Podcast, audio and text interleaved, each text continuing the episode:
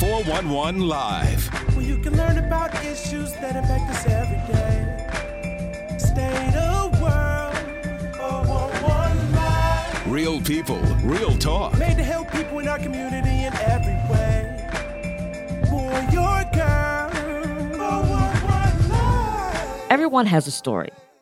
Your experiences, events, people shape my life, my story. Shape your life, your story.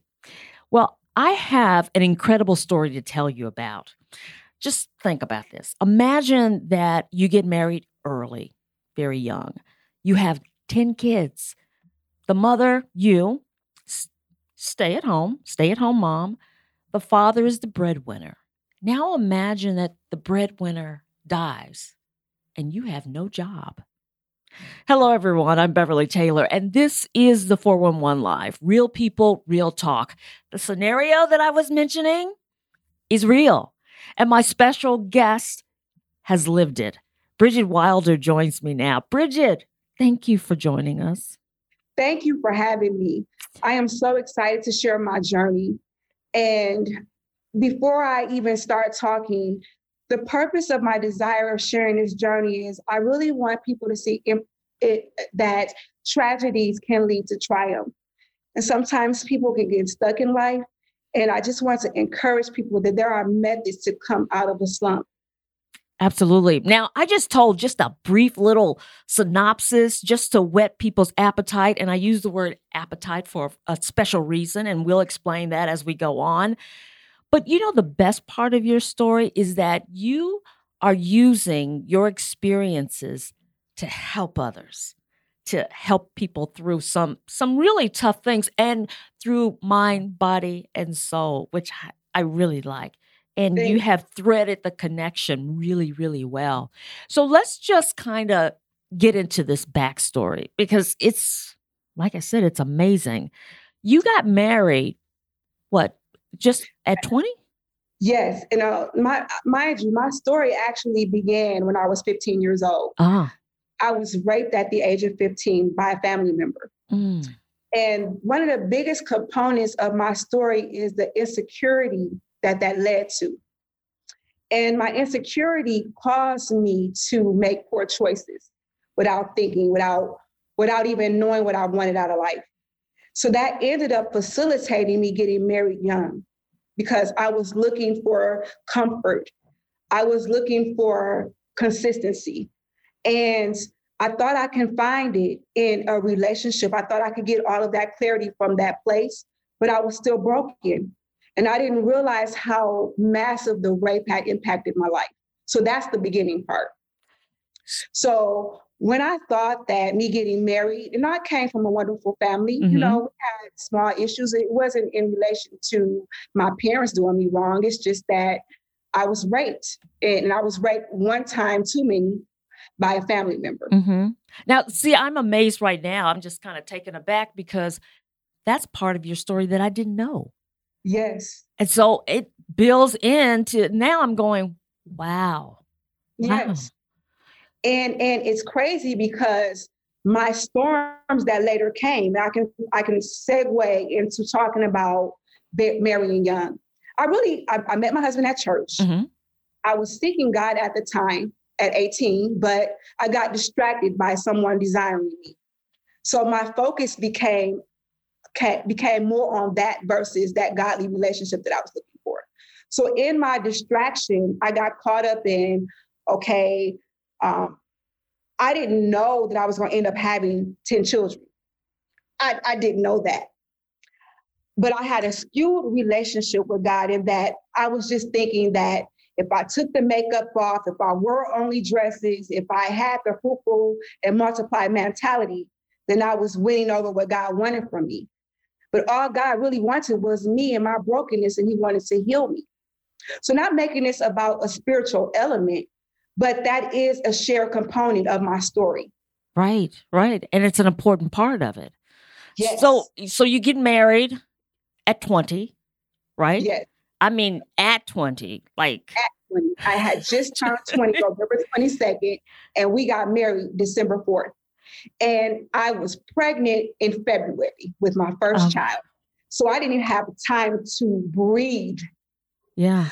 I said in an interview that by the time I was 27, I had had 7 kids, but it was actually by the time I was 30, I had 7 kids. Mm.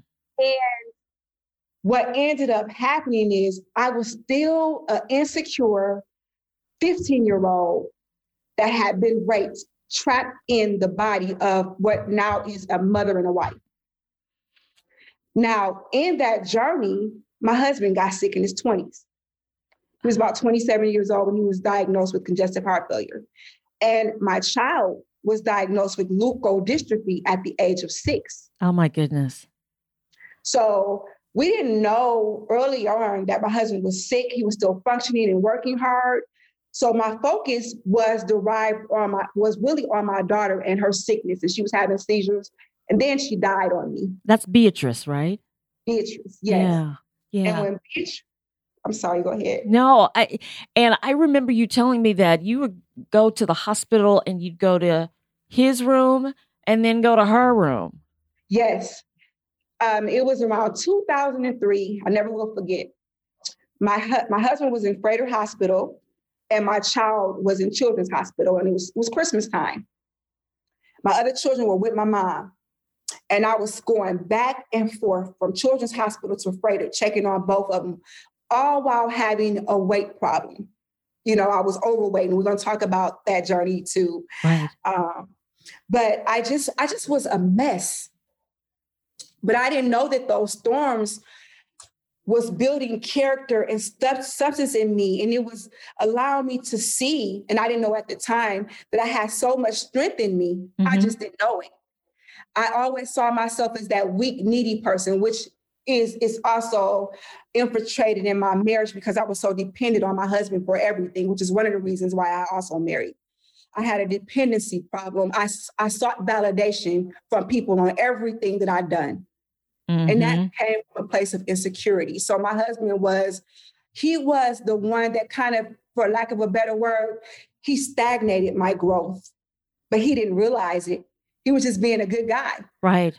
He didn't require more of me than to just be a wife and mother. But I still was a woman with all of that. Right. So go ahead. Mm-hmm. Go ahead. Go ahead. Well, I was just moving it forward a little bit. Beatrice dies in what, 2006? Yes. Okay. And yes, she died in 2006, yes. And then your husband dies 3 years later? Yes, in 2009. Okay. And I didn't know, Beverly, that my daughter's death was preparing me for what would change everything else in my life. And when my husband died in 2009, and the doctors had done everything to try to retrieve him because they saw me and all these kids and me in a place of just shock. What am I supposed to do? I don't even have a job. And he didn't finish the house. And everything around me was a mess. And one of my kids asked me, Mom, what are we going to do? And I didn't know. All I knew was, oh my God, I only know to trust God. That's all I know. But I didn't even know what that meant. Right. So he dies. You're grieving and panicking. Yes. Grieving and panicking. That's an awesome way to put it. I was doing both. And in that grief, I was forced. I describe it as being forced out of a cannon. Mm. Because my life changed to the point where I had to keep moving, even when I didn't know how to do it. So what ended up happening was, I've always had a passion for nutrition. And I wanted to take care of my kids, and I didn't want to be a statistic. Mm-hmm. So my first step was I got me a job, and I worked as a receptionist and did that for a while. And then I decided I wanted to go back to school. Good for you. Thank you. And when I went back to Mount Mary, I went to Mount Mary University, older student, only African-American in the dietetics program, overweight, and challenging myself to push forward.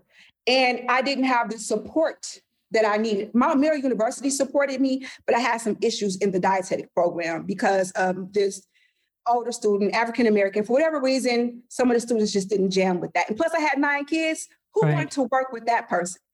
She's my study partner. I don't know if she's going to be able to focus. I'm not saying that that's what they thought, but that's what it felt like. Yeah. Yeah. And in that plight of going back to school, I graduated with honors. Wow. I ended up being the class speaker, and I started a business towards the end of my journey at school. So now I have arrived to a place. My business is called Perseverance Health and Wellness Coaching. And I use the issues in relation to my life to help people navigate some of the experiences that I had. So now, go ahead. Well, I'm thinking about you got a job as a receptionist, but you still have 9 kids. Mm-hmm. Did you lose the house, or were you able to keep the house, or what was that like? I did. I lost the house, but I will say this. At the beginning of that journey, my church fixed up the house that my husband had left me with. Mm-hmm. And they restructured it, but I couldn't keep up with the payments, lost the house. Just things just got out of control. And me and my children ended up being homeless. Wow. While I was still in school. Some of them were away at college, so that gave me some flexibility with some of them. But at the end of the day, I navigated going to school, working, being homeless, showing up with a smile in all of those places. And that was the first time I made the Dean's list. While you were homeless. Yes. And then I had an aha moment, Beverly. And that aha moment, when I reached the level where I made the Dean's list, I said, wow, there's more to me than I realized. Mm. So I had to pull from the inner part of me to keep pressing through the most difficult parts of being in school and navigating raising 9 children. And in the beginning of my process, I worked a split shift. I worked in the morning, went to school in the middle, went back to work, and still managed to take care of my children. Yeah. Wow. So let's talk about this major that the degree. Yes. Tell me again about the degree, the choice that you made. Yes. So my degree is a science degree with the emphasis on dietetics. And I also have a minor degree in psychology. So I infused the two in my program to navigate all of these things that I do in relation to nutrition. And I infiltrated the psychology component because I had an unhealthy relationship with food. I was an imbalanced emotional eater. Mm. I ate my fears. I ate my doubts. I ate my low self-esteem. I ate what I thought was a mess of my life.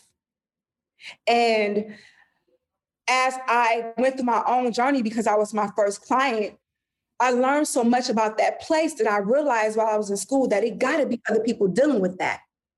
Amen. and in my practice, I find that is very true. Yeah. And I do corporate, community, individualized programs. And in all of those spaces, I find the same thing.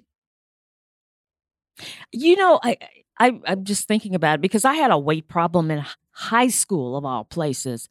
And it was stress eating. Your parents got a divorce, emotional eating. I wasn't hungry, but I was just eating, just going at it. And yes. it's the emotions yes. driving me. But, oh, wow. Yes. And when I teach about it, I talk about the difference between physical hunger and emotional hunger. And when we're in an emotional eating state, we tend to eat, I'm just going to throw just a little bit of nutrition in okay.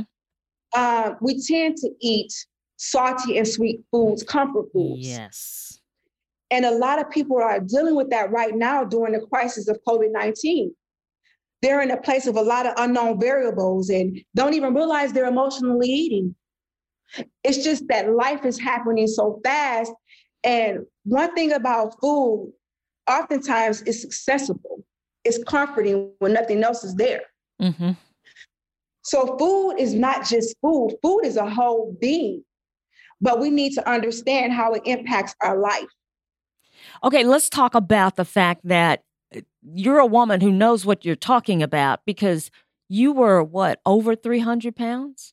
Yes, over three. I've lost 170 pounds and I stand in that right now. I tell people when I joke about it, I used to wear a size 26. Now my waist is a 26. Oh, man. And I worked for that. I worked through blood, sweat, and tears. I'm able to, at 48 years old now, I'm able to run 10 miles. Mm. But the picture of that is this. When a person see that in me, knowing that I've had that many children, I like to show people that anybody can do that. If I can take charge of living my best life, and it's not just about food, it's just about recapturing who you were predestined to be. Yes. And if we don't deal with the core of us, we can never reach the best of us. I like that. Okay. Keep going. It's an inside job. Mm-hmm.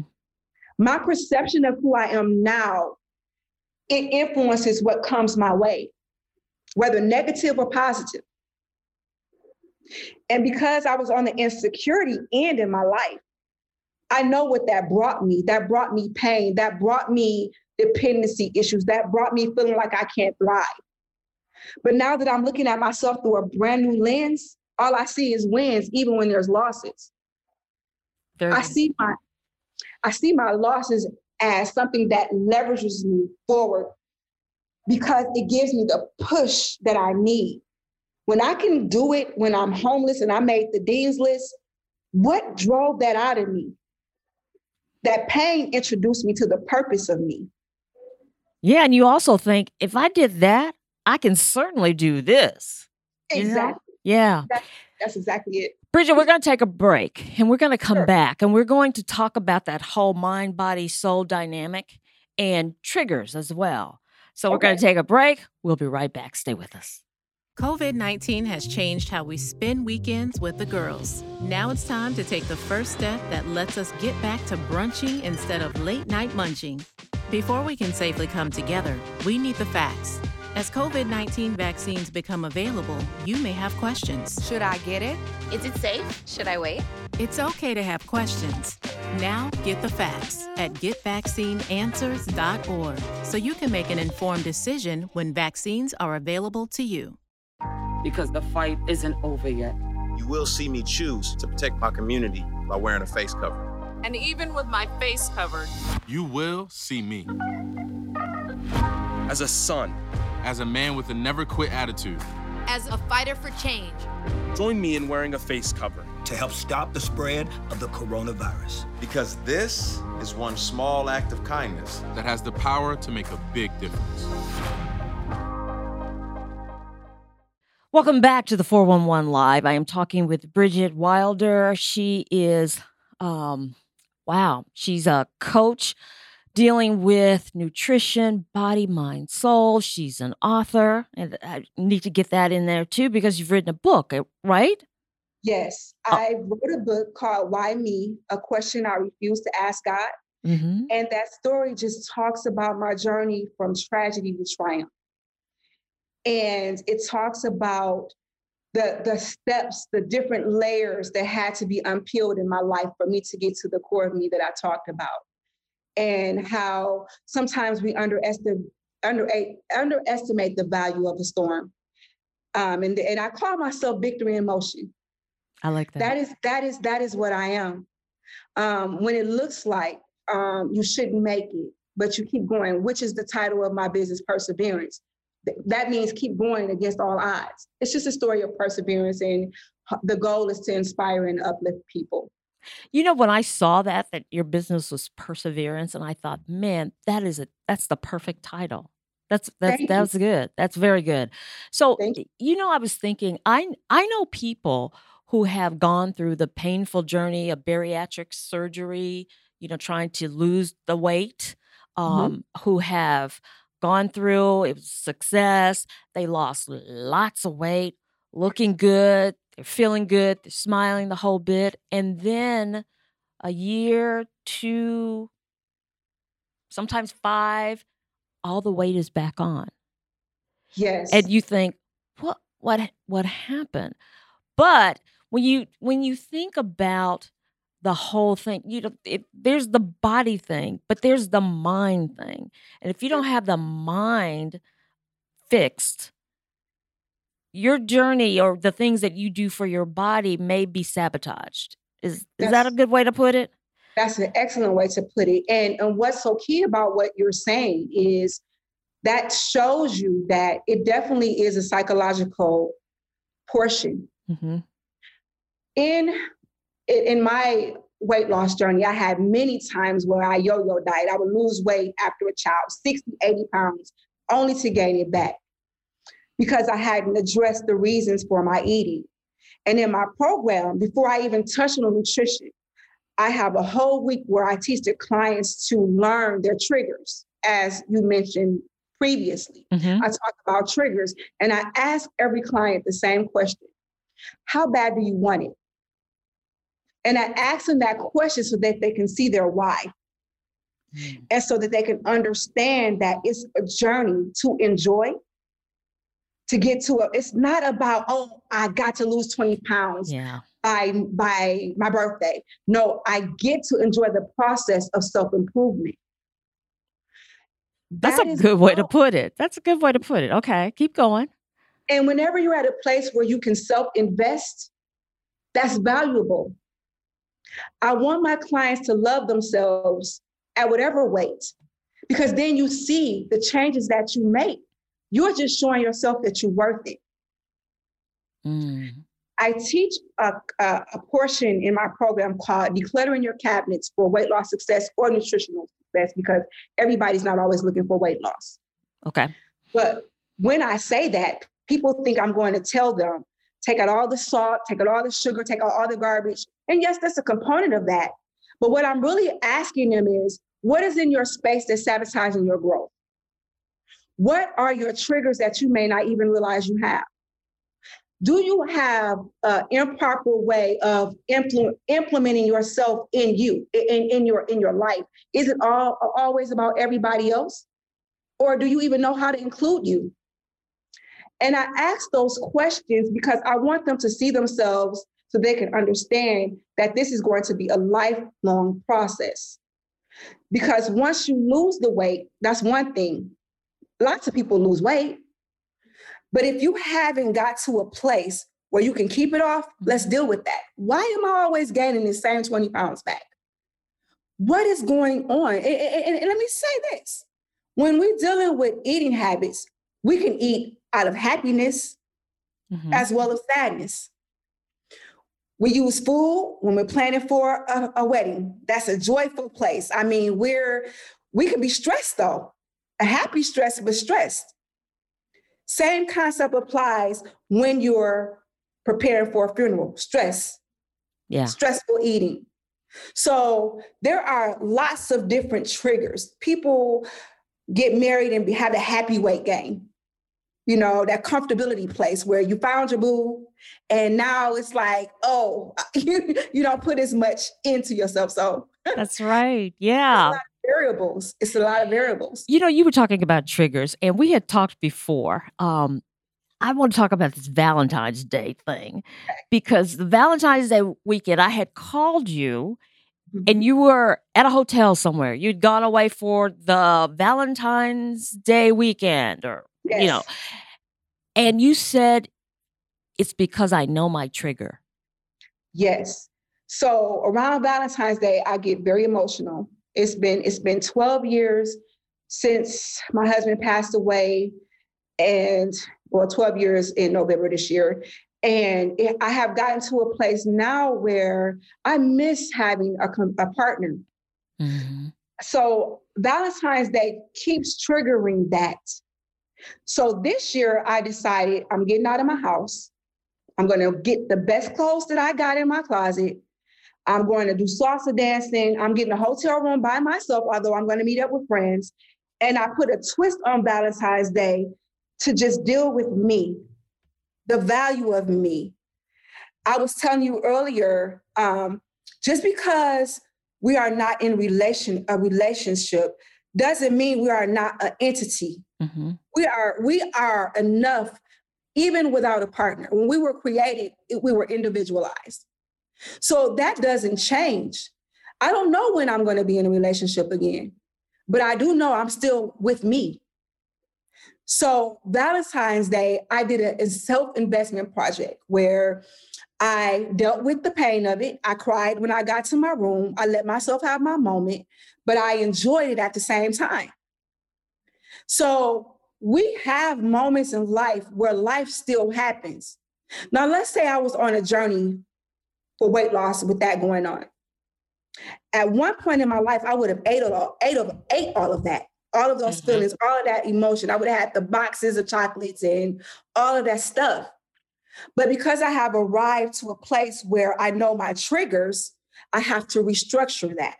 So instead of sitting in my room alone eating, I went salsa dancing. I dealt with my tears. I watched my favorite movies. I did those things. Very good. So that was how my Valentine's Day went. And boy, did I enjoy it. Good for you. Good for you. Another thing that you were talking about was kind of identifying kind of those,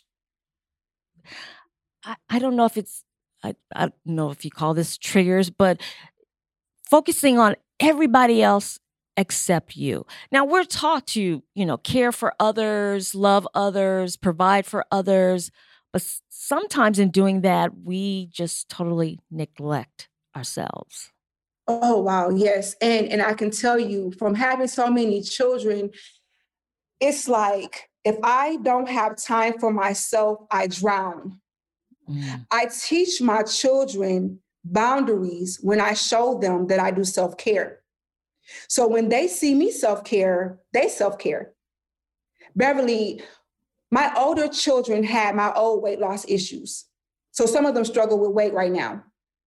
Whereas my younger ones came in when the transition happened for me. But now, one of my children that had weight loss almost lost 100 pounds. Wow. And one of my daughters is at a 30-pound weight loss so far, older children. That's because they watch me transition. We communicate. We talk about the things in our life that are triggers. They have emotional eating habits, but we deal with it. But if I had not set that example, where could they go? And that is a really good point, because the people who come to you and your clients, and you coach them through this, how the mind affects the body and how you got to get all of this together to really reach a sustainable goal. And as you're doing that, and of course they're learning about good foods, healthy foods to eat, packaging where it says that it's healthy, but it really isn't. So you need to stay away from it, all those things. But what they're learning, what they're doing, their example trickles down to the children. Like in your case, trickles down, and the kids will develop a healthy habit because they're watching their example, their parent. Yes. And also the other part about self-care is oftentimes we use this phrase, me time. We go get our nails done. We go get our hair done. That's cool. But what about the stuff that I do within myself? That's true self-care.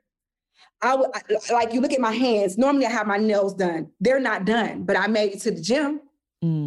I did what's most important. So though my nails are not done today, and I hate that. It's like, I'm going to talk to you in a way where, oh my God, I want to use my hands right here.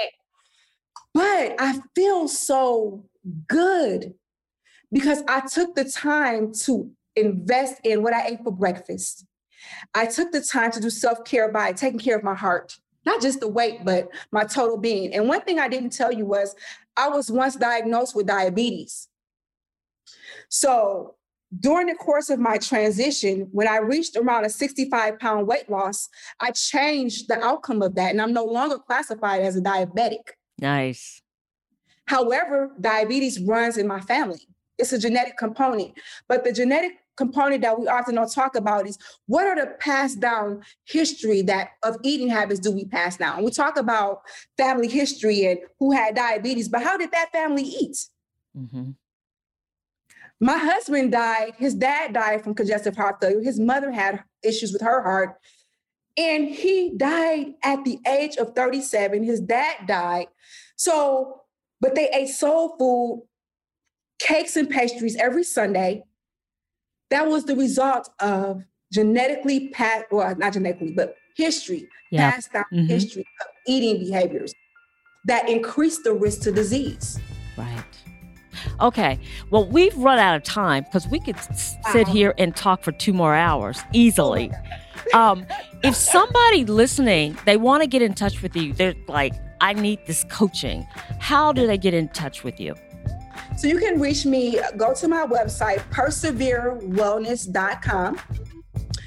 And there you have access to my phone number and my email address. Also, follow me on Facebook, Bridgett Wilder. You'll see a whole lot about me. I do a lot of nutrition stuff. And my book is sold on Amazon, and you can purchase from me directly. So I would love to assist you. I'm on a journey to help heal the community by way of nutrition. Very good. You know, I really enjoy talking to you. Thank you so much for sharing your story. I think it's so impactful and so inspirational. So thank you, Bridgett Wilder. Continue to do what you're doing because it's definitely needed. Thank you. Thank you for gracing me with your presence. Oh, yeah, absolutely. I've enjoyed it. And thank you for joining us for another episode of The 411 Live, Real People, Real Talk. Remember, we are a nonprofit organization, so if you're so inclined to help us out, go to our website, the411live.org, and we have plenty of podcasts for you to check out, so be sure to do that. But until next time, I'm Beverly Taylor, and this is The 411 Live, Real People, Real Talk. If you would like to check out past episodes, there are many ways. Go to your favorite podcast platform. Follow us on Twitter and Instagram. Like and watch us on Facebook. Watch and subscribe to our YouTube channel. And if you have suggestions for future episodes, go to our website, the411live.org.